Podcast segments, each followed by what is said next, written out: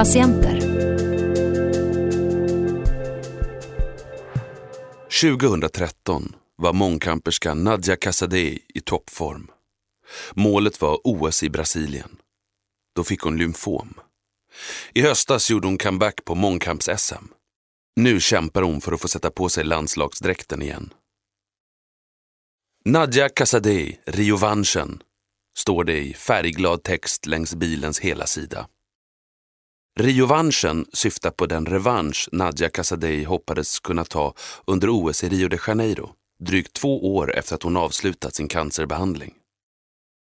Att få defilera in på OS-arenan klädd i blågult tillsammans med de andra tävlande hade inte varit ett orealistiskt mål om man inte drabbats av lymfom. Nadja Casadei är en av Sveriges främsta mångkampare med flera SM-guld på meritlistan. Nu blev det ingen medverkan i OS. Hon var långt ifrån sin forna toppform. Nadja Casadei kör snabbt genom Växjö för att parkera vid ett lågt flerfamiljshus. Lägenheten ligger fem minuter med bil från träningsanläggningen. Idag har hon redan klarat av ett flera timmar långt häcklöpningspass. Nu finns ett par timmar till mat, vila och återhämtning och vi mellanlandar hemma hos henne. Hon öppnar bakluckan och lyfter ut tre fulla träningsväskor och en näve proteinbarer med chokladsmak från ett imponerande stort lager. Jag har inga vanliga kakor att bjuda på, men de här är faktiskt jättegoda, säger hon. I hallen står träningsskorna på rad. Väggarna pryds av små tavlor med budskap som “Nothing is impossible”. “The word itself says I'm possible”. På sidan av kylskåpet hänger två svartvita förstoringar av bilder på Nadja Kassadei ensam och tillsammans med sin pappa, från tiden då hon inte hade något hår. Jag kan knappt se att det är jag. Det är som om det vore en annan människa. Friidrotten har varit närvarande i Nadja Kassadeis liv från första början. Mamman slog svenskt rekord i längdhopp som 16-åring och när barnen kom fortsatte hon att tävla. Nadja Kassadei och hennes syskon fick hänga med. Snart började de själva träna och tävla och det märktes att hon hade talang. När jag tog medalj på ungdoms-SM minns jag att jag tänkte, jag ska slå alla. Jag ska bli så jäkla bra. Hon kom tidigt med i seniorlandslaget och tränade många långa pass varje vecka samtidigt som hon gick ut gymnasiet och pluggade vidare till beteendevetare. Tävlingarna avlöste varandra. År 2013 var fysiken på topp. Under försäsongsträningen kände hon sig stark, men hon hade ont i magen mest hela tiden. Sen började jag kräkas när jag åt varm mat. Jag blev trött och började få blod i avföringen. En gastroskopiundersökning visade att hon hade blod i magsäcken, men det dröjde en månad innan hon fick besked om orsaken till problemen. Telefonsamtalet kom när hon satt på ett café.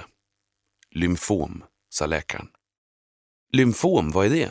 Sa jag högt så att min dåvarande pojkvän som satt bredvid hörde det och började googla.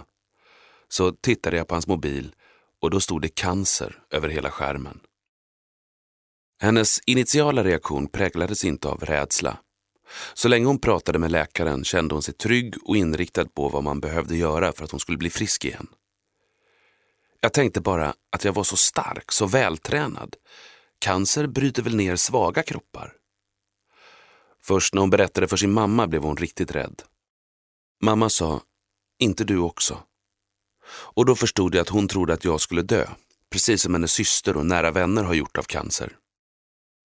Dagen efter beskedet skulle hon infinna sig på Karolinska sjukhusets onkologavdelning för olika prover. Cancer hittades i magen och i halsen. Hon fick veta att det var en form av lymfom, non-Hodgkins, som var aggressiv och spred sig snabbt. Men att det var positivt att cancern upptäckts tidigt och att den var mycket känslig för cellgifter. Tre dagar senare fick hon sin första dos. Reaktionen lät inte vänta på sig. Hon kräktes, fick blåsor i hela munnen, ömsom svettades, ömsom fick frossa. Håret låg i stora tussar i tröjans luva och på kudden tills hon själv rakade av det. Men cellgifterna hade effekt. Efter de tre första doserna kunde man se att cancern hade minskat. Ytterligare tre doser senare, efter totalt sex månader, var hon färdigbehandlad. Då firade jag, träffade en massa vänner i Botaniska trädgården och åt kakor. Efter det tyckte jag nästan att det svåraste började för mig. Nadja Casadei tänkte att hon var frisk och märkte att hennes omgivning också hade den inställningen. men hon var fortfarande lika trött, orkade inte träna som hon ville. Under tiden som hon gick på cellgifter fanns det inte en chans att hon skulle orka bära en matkasse. Nu skulle hon börja lyfta vikter men märkte att musklerna inte svarade. Sedan dess har hon fått bygga upp hela kroppen från grunden igen. Jag kan sitta och lyssna på Melissa Horn och Lars Winnerbäck och tänka på hur synd det är om mig. Men jag har också en sida där jag kan bita ihop och göra det som är extremt jobbigt, om jag tycker att det är värt det. Jag förstod att jag skulle gråta, att jag skulle hata träningen, men nu har jag kommit så långt. För att få en ny start flyttade hon från Stockholm till Växjö och Carolina Klyfts gamla tränare, Agne Bergvall, för sju månader sedan. Nu sätter vi oss i Nadja-bilen för att ta oss till nästa träningspass.